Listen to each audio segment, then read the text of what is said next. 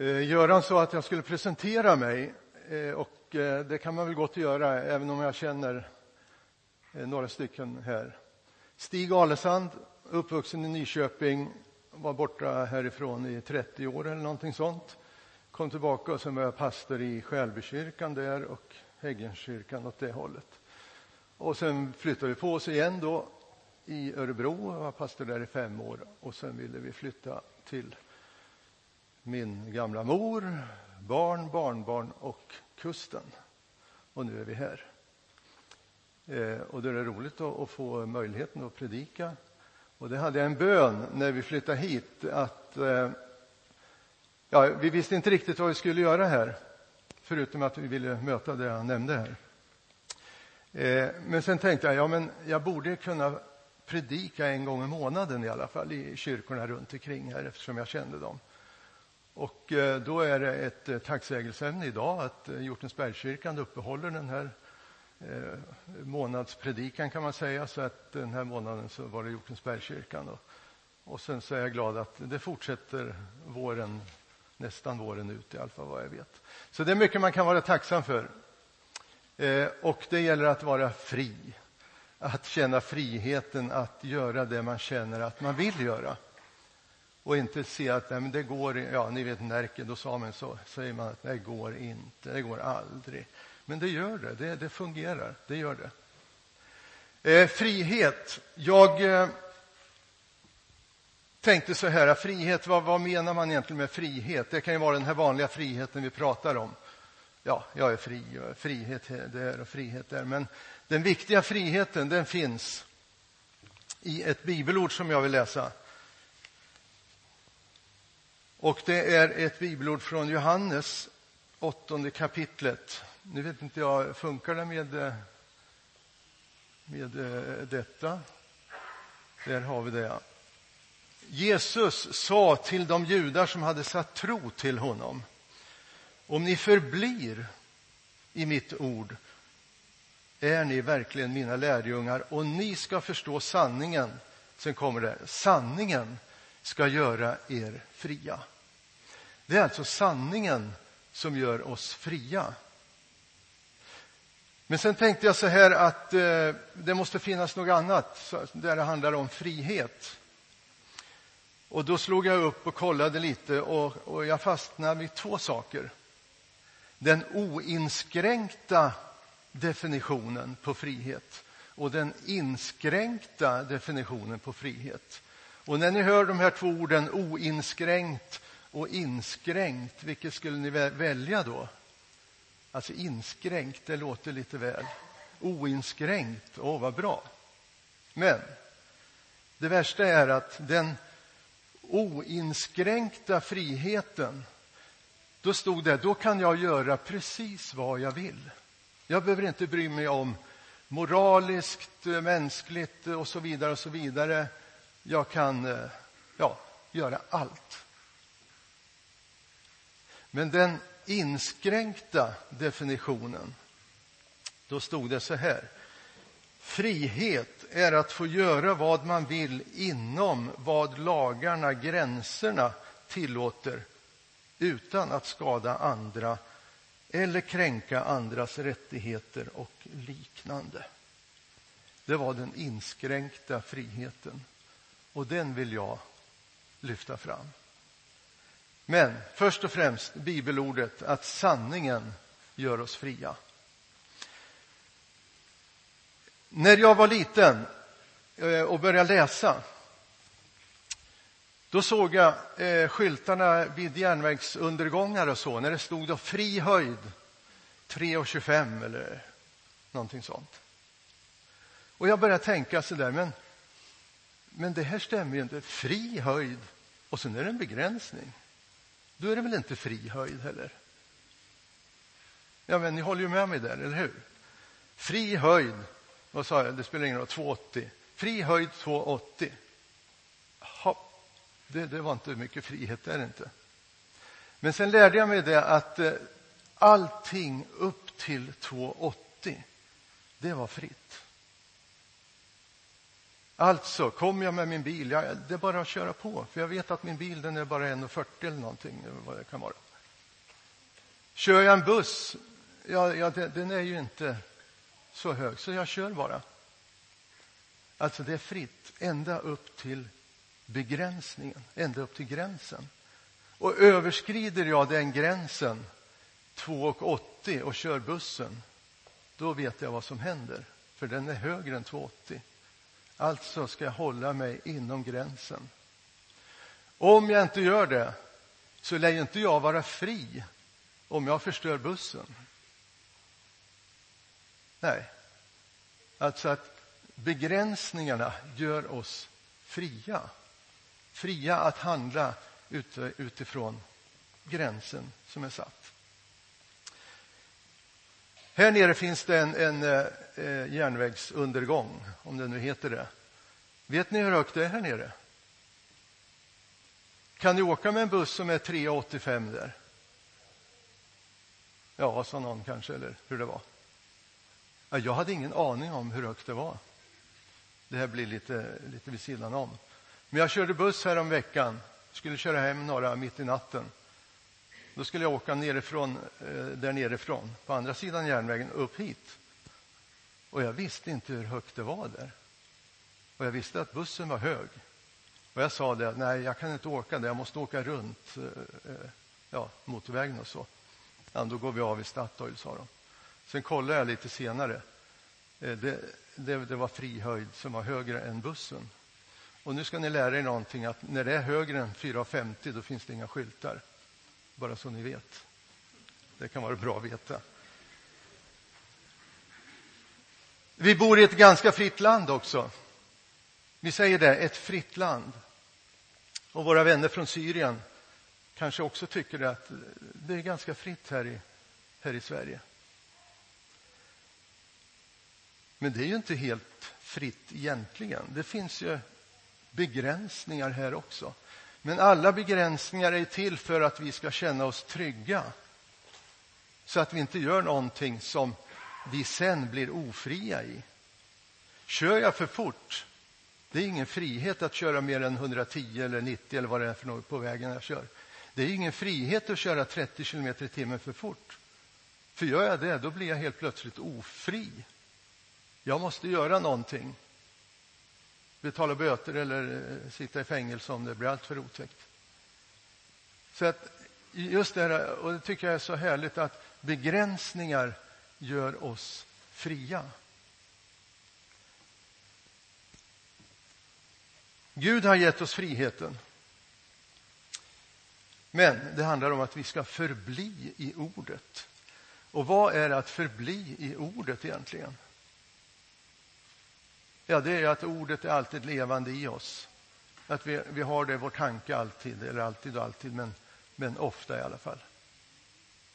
I dessa dagar så ser man allt för mycket att vad är det som finns eh, i, i, i människors tankar nu? Det är Melodifestivalen.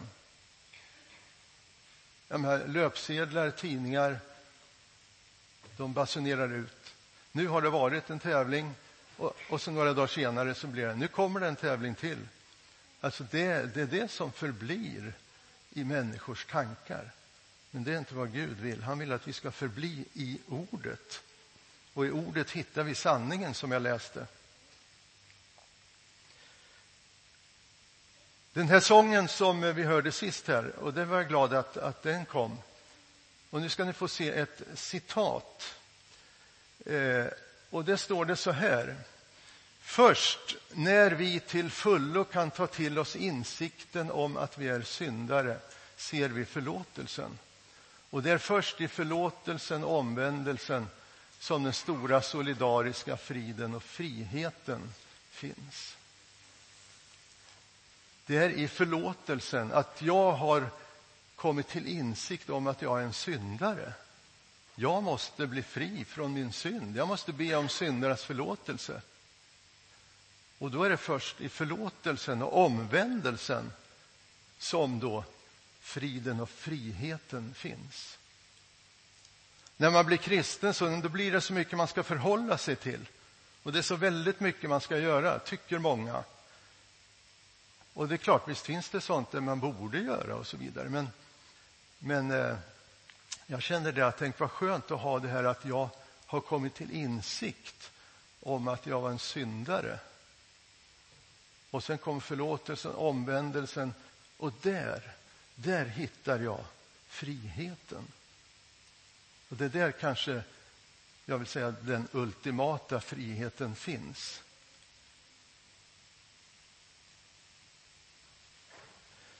Nu kommer jag in lite grann i vår eh, vardag. Göran och jag, vi har känt varandra i sådär eh, 45 år eller någonting sånt. Jag vet inte riktigt. Det är några år sedan i alla fall. Eh, och jag, och jag tror att Göran också tycker att vi är ganska fria när vi möts i vardagslivet. Vi har kommit på då att vi tycker om det här med ordvändningar och lite sådär och, och, och fria på så sätt. Så jag sa till honom då när jag skulle predika att eh, han skulle då vara mötesledare. Jag sa det, Göran, tror du att vi kan vara lika fria i gudstjänsten som vi är i vardagslivet? Och det är inte vi som ska bedöma det, utan det får ni bedöma. Men på något sätt så har det känts eh, eh, en frihet i gudstjänsten fram till nu i alla fall, till att jag börjar predika. Så, eh, sen får ni fundera över det hela. Men vår vardag, är det lättare för oss att vara fria i vardagen, ute i vardagslivet? Där kan jag liksom skoja, skämta, prata allvar och vara seriös. Och, och, och, jag kan bete mig, inte hur som helst, men ändå bete mig på olika sätt och, och jag är fri. Men sen kommer jag då till gudstjänsten, till kyrkan här. Är det så att jag blir lite tillknäppt, inte bara kläderna så här, utan lite tillknäppt i mitt sätt att vara. Och att jag liksom lägger lite band på mig. Och att jag, borde, jag ska nog sitta här i bänken stilla och lugnt. Eh, eller kan jag få vara fri även i gudstjänsten? Men nu är det så att Gud, han är ju inte oordningens Gud, utan han är ordningens Gud. Så jag menar inte att, att, vi ska fara runt och hoppa och skutta och springa här fram och tillbaka. Det är, inte det, det är inte det jag menar. Men just friheten att känna att jag kan vara den jag vill vara. Jag kan vara den jag vill vara genom att sitta i bänken och bara lyssna, bara vara med. Eller bara vara den som får ett ord från Gud. Ja, det här måste jag säga. Antingen går man fram till pastorn och frågar kan jag få några minuter eller, eller om man reser sig upp. Att vara fri, att göra det Gud säger till mig att göra. Och ibland har jag känt när, när man står så här och predikar och brukar jag känna mig ganska ofri. Och jag, ibland är det när det är då en tre trappsteg upp så här, jag tänk, tänk att bara få hoppa ut på golvet och göra någonting bara för att känna att ja, men jag är fri, men så här gör jag ju annars, vet ni väl. Nej, men att kunna göra det på ett, jag vill säga på ett normalt sätt. För alla ser ju om det är tillgjort. Alla märker att ja, det Stig gjorde där och hoppade, det var ju så tillgjort så. Alltså att det är normalt, att det är någonting som ligger i människan på ett enkelt och fridfullt sätt kanske. Men att följa eh, vissa eh, gränser det är väldigt viktigt. Eller följa, men att veta att det finns gränser. Men tio Guds bud eh, tänkte jag på. Det är ju verkligen så här att du ska inte göra så, du ska inte göra så, du ska inte göra så, du ska göra så, du ska göra så, du ska göra så. Det är ju eh, inte mycket till frihet kan man tycka. Men tänk vilken frihet det är när det står att du ska älska Herren din Gud av hela ditt hjärta. Det är fantastiskt. Alltså jag får älska Herren min Gud av hela mitt hjärta, av hela min kraft, av hela jag. Jag får älska honom. Och jag får ta vara på mina föräldrar det får jag göra utan att någon annan ska komma och säga det att nej, du, du ska göra något annat. Alltså jag får göra det och då blir det också en följdsak där att jag, jag, jag får ett gott liv. Jag får ett gott liv om jag tar hand om mina gamla föräldrar. Du ska inte döda. Det är klart, det ska man ju inte göra. Och det är inte något svårt för oss egentligen att tänka att nej, det, det ska jag ju inte göra. Givetvis inte. Men för den som inte har upplevt frälsningen som vi hade här, omvändelsen, förlåtelsen, då kan det ju vara när budord, alltså bud, jag ska hålla bud, si och så. Men har vi upplevt frälsningen, kommit till insikt om att vi var syndare, att vi har upplevt förlåtelse och, och så vidare, då blir det här någonting som det tar sin plats i vårt hjärta, i vår ande, i vår, ja, vad ni nu kallar det. Det bara tar sin plats där. Och det blir nog helt naturligt. Men det är klart, tio Guds bud, vad bra att det finns. Vad härligt att leva i friheten i tio Guds bud. Det inte blir lagens bokstav för mig längre, utan det, ja, det är kärleksbud helt enkelt kan man säga.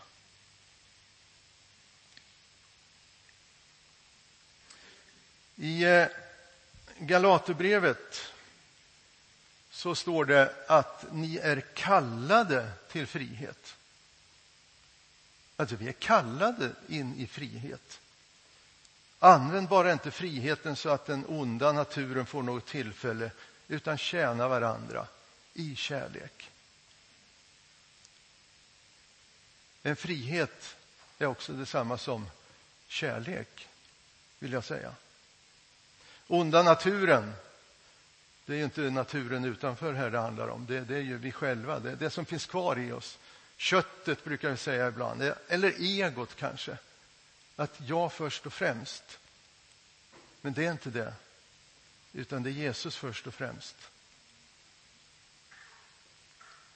Om jag får nämna några, ett par händelser. Det här hände för mer än 25 år sedan och det hände inte här.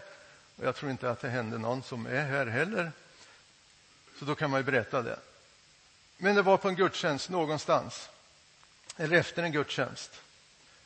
Då går en man fram för förbön. Det var flera som gjorde det, men det var en man som gick fram för förbön. Men så blev efteråt, då hörde jag Ibland brukar man höra vad andra står och pratar om i en grupp eller så. Då var det en som sa det att undra vad han hade eh, gjort eftersom han gick fram för förbön. Och han brukar visst gå fram ofta.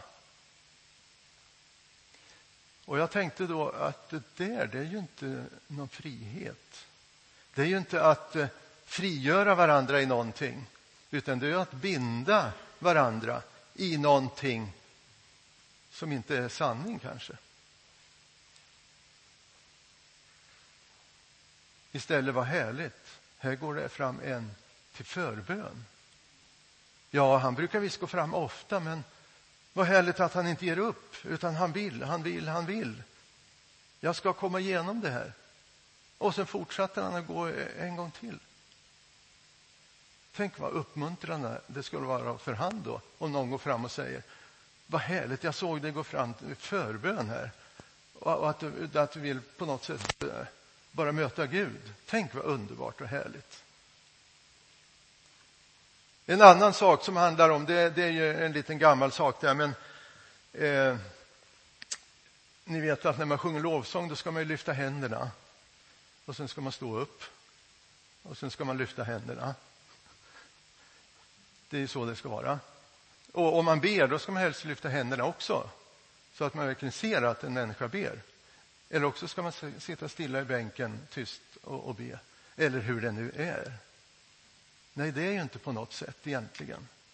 Men det här hörde jag också. Det verkar som jag står och lyssnar på vad andra pratar om. Men, men då var det en, som, det var en, en man som satt eh, så på tredje bänk och lyfte händerna när han bad och när han sjöng. Han lyfte händerna högt.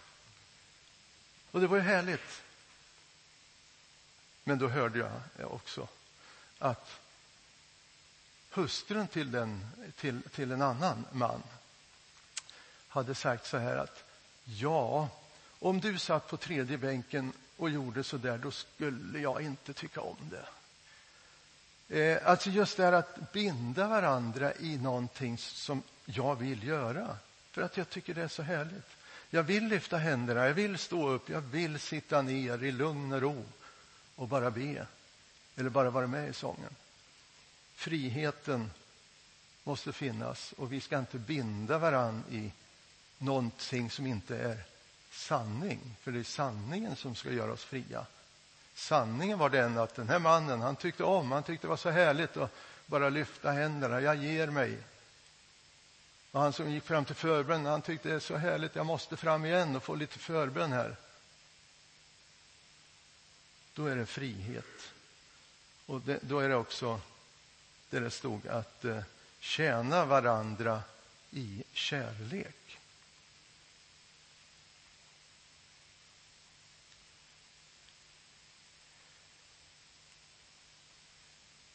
Det kan bli lite missförstånd ibland. Jag, när jag gick på bibelskola en gång för några år sedan, eh, många år sedan, då satt jag bredvid en norska. Vi hade alltid våra, eh, våra platser.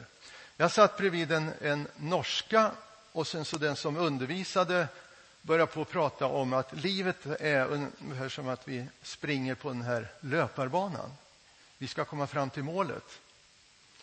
Sen säger läraren så här, och då springer ni där och ni har, ja, ni har eran, eran eh, eh, vad heter det, eran position där i alla fall. Ni springer.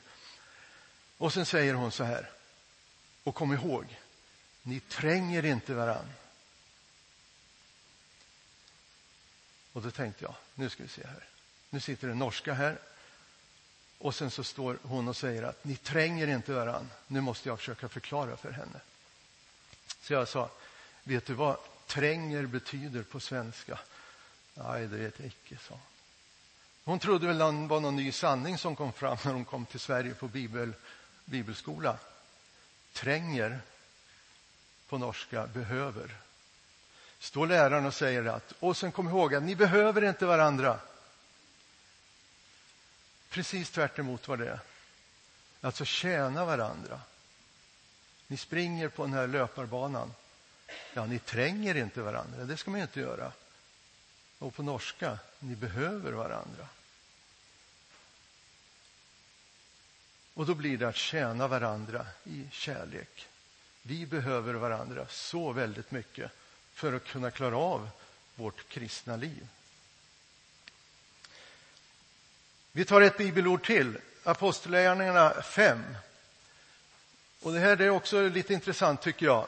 Rådsmedlemmarna, de, de satt där och, och, och rådsmedlemmarna tyckte att lärjungarna hade betett sig väldigt tokigt. De skulle straffas helst och, och allt möjligt. Men rådsmedlemmarna lät sig övertygas. Ni får läsa det innan då så att ni vet eh, sammanhanget. Men i alla fall så kallade de in apostlarna, lät piska dem och förbjöd dem att tala i Jesu namn. Sedan släpptes de fria. Här gick det mot varann. Tala inte om Jesus här. Ni får inte predika någonting. Nu släpper vi er fria. Undrar då lärjungarna, kan man tänka, när de kommer ut och de funderar, hörni, vad, vad ska vi hitta på nu? Nu får vi inte gå ut och predika.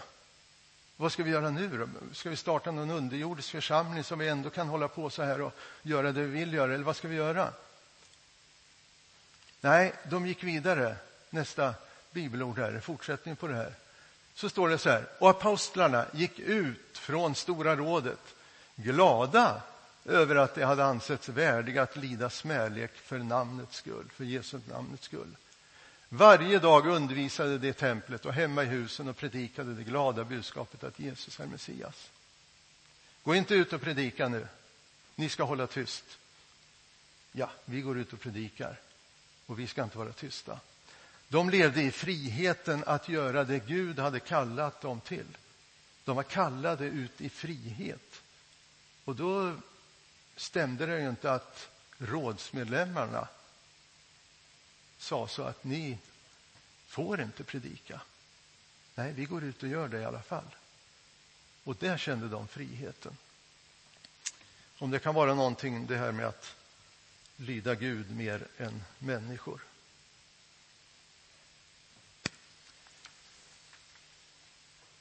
Jag ska läsa ett eh, lite längre bibelavsnitt som inte finns med på, på eh, skärmen där. Det är bara ett par verser som jag vill stanna vid, men jag läser hela, hela sammanhanget där från Jesaja 58, femte versen.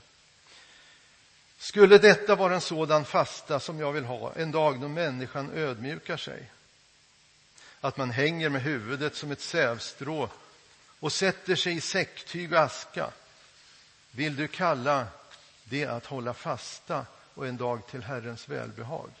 Nej, detta är den fasta jag vill ha. Lossa orättfärdiga bojor, lös okets band. Släpp de förtryckta fria. Bryt sönder alla ok.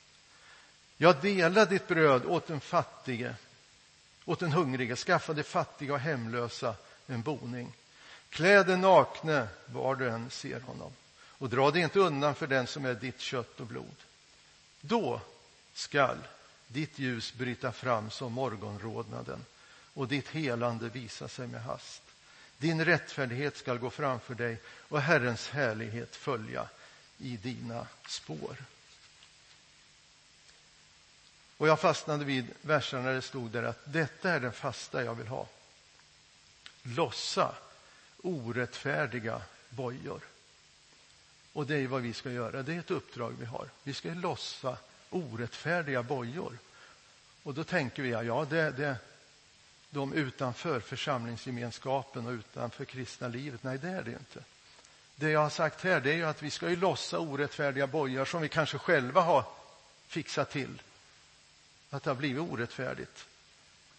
Vi kanske har varit med och bundit ihop bojor för någon människa. Och det är det vi måste vara med och lossa, de bojorna. Lös okets band. Ett ok det har man ju för att det ska vara lätt att bära. Men det kan också vara saker och ting som vi bär det, med hjälp av det här oket. Vi bara bär det med oss. Det blir tungt och tungt och det gnager på, på axlarna och allt möjligt. Vi ska vara med och lossa de där banden, banden som, som oket sitter med så att människor känner att jag är fri från den här bördan. Och släppa det förtryckta fria. Och det kan ju vara lite grann av när vi eh, ser eh, våra syrianer eller flyktingarna från där nerifrån, när vi ser dem här. Att vi är med då för att släppa dem fria på något sätt i budskapet som kommer från Bibeln. Bryt sönder alla ok.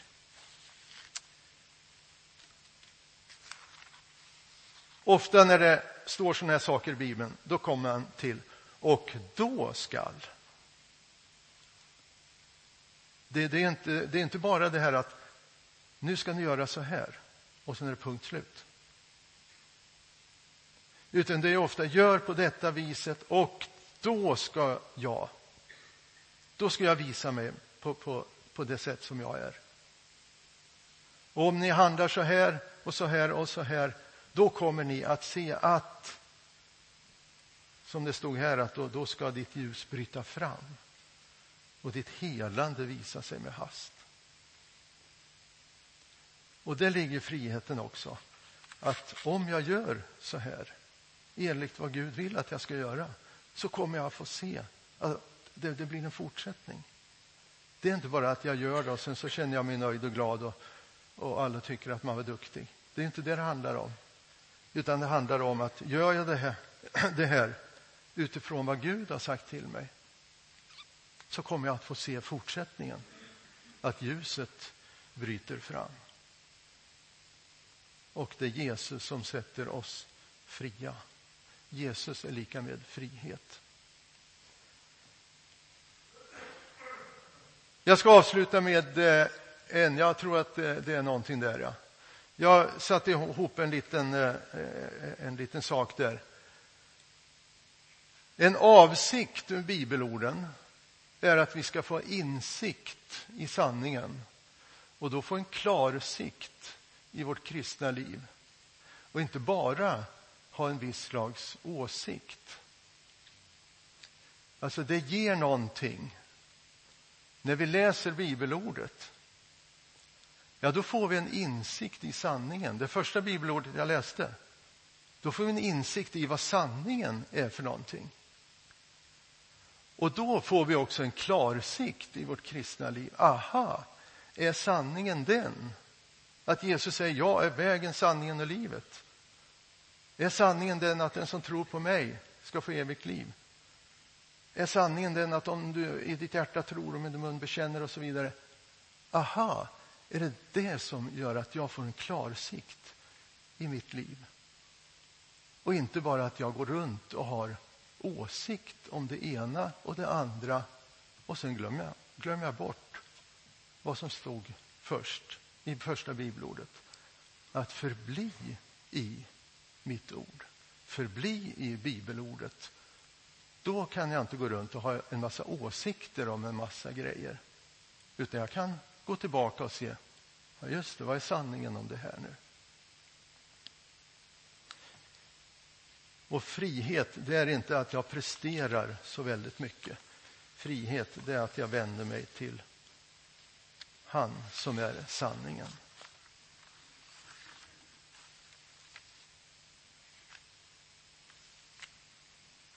Jag brukar alltid, eh, nästan alltid ta med mig gitarren när jag ska predika.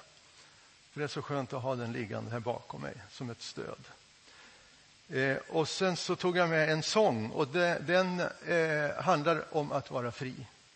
Och det är just det här med, med eh, ja, vi möter Jesus. Och då borde vi bli fria. Men sen ligger det kvar en del hos oss. Det gör ju det. Va? Det, det kommer ju inte ifrån. Men vi får jobba, vi får jobba på saken lite grann. Eh, jag sjunger den som en avslutning på min predikan här. Men just där, jag är fri från det som ligger bakom. Jag ska inte hålla på gräva upp och ta upp det hela tiden. Och jag är fri från det som ligger framför också. Jag behöver inte gå och fundera och tänka då, hur ska det här bli? Vad ska hända nu? För man har ju sett med siffrorna att, att eh, av allt det vi oroas för om morgondagen så är det bara 20 procent som kommer att inträffa. 80 procent går vi och ältar och hur ska det gå, hur ska det gå? Där är vi också fria att kunna bara, varsågod Gud, nu får du ta hand om det här.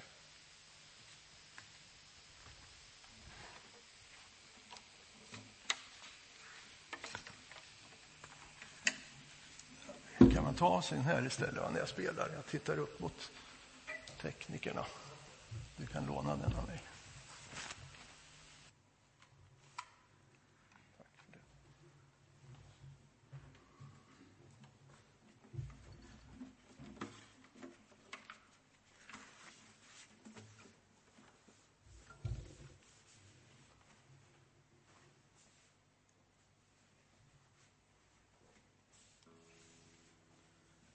Eh, jag att säga det att jag har så väldigt svårt att sjunga den andra versen i den här sången, men eh, eh, den ska väl kunna gå bra idag.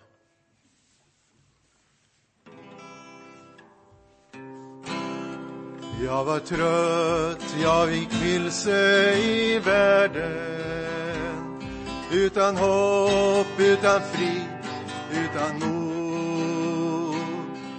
då öppnades dörren mot ljuset. Där stod Jesus och sa, du är fri. Fri från oro och fruktan för imorgon. Fri från synd och skam från igår. Jag har bytt mina bojor mot frihetens sång. Jag är fri, tack min Gud, jag är fri. Fastän jag nu är fri och förlåten kommer frestaren till mig ibland. Han försöker mig binda i gårdagens synd. Men då hörs Jesu ord, du är fri. Fri från oro och fruktan för imorgon. Fri från synd och skam från igår. Jag har bytt mina bojor mot frihetens sång. Jag är fri, tack min Gud, jag är fri. Fri från oro och fruktan för imorgon. Fri från synd och skam från igår. Jag har bytt mina bojor mot frihetens sång. Jag är fri, tack min Gud, jag är fri. Jag har bytt mina bojor mot frihetens sång. Jag är fri, tack min Gud, jag är fri.